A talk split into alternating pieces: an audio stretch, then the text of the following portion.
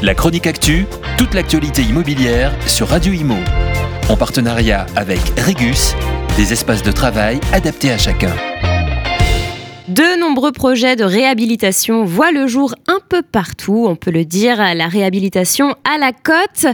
Que veut dire exactement le terme réhabilité? Eh bien, cela signifie partir d'un bâti existant et lui appliquer des installations récentes. L'identité du bâtiment est conservée et son aspect initial maintenu.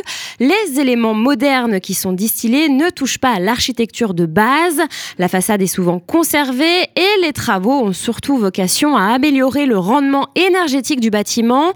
Sans rentrer dans les détails, les travaux concernent généralement les composants structurels du bâtiment tels que la charpente, les fondations, les installations sanitaires ou encore électriques, par exemple, qui vont être modernisées.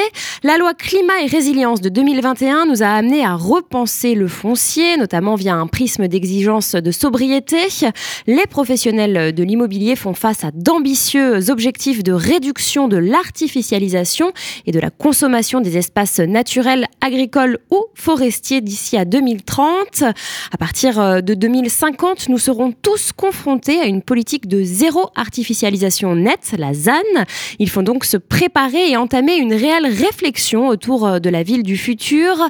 Quelques chiffres, en 2050, nous serons quasiment 10 milliards sur Terre et 75% de la population habitera dans des villes.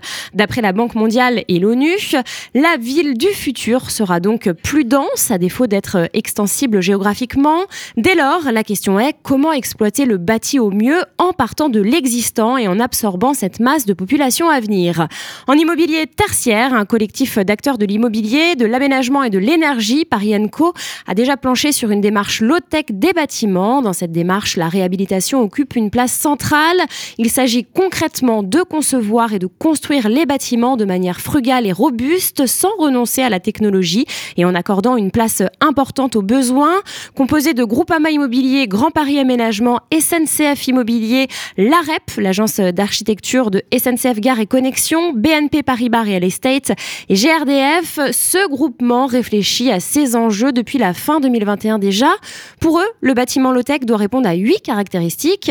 La simplicité de l'usage des bâtiments, l'économie des ressources et facilité de maintenance, la réhabilitation et sobriété énergétique des bâtiments, les procédés constructifs biosourcés, le réemploi des matériaux, l'approvisionnement local, la réversibilité des usages et enfin la réparabilité des systèmes techniques de fonctionnement des immeubles.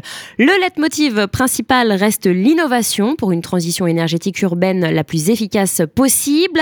Un manifeste, Ensemble pour une transition urbaine low-tech, a d'ailleurs été publié et ratifié par une quinzaine d'acteurs de l'immobilier. Après la théorie, place à la pratique. Des projets sortent déjà de terre et le premier immeuble low-tech de Paris est ciblé.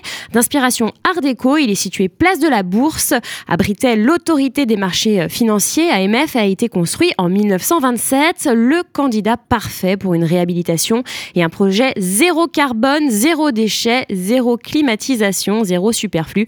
Un projet, un beau projet low-tech dont on pourra en dire plus rapidement. La chronique actu, toute l'actualité immobilière sur Radio Imo.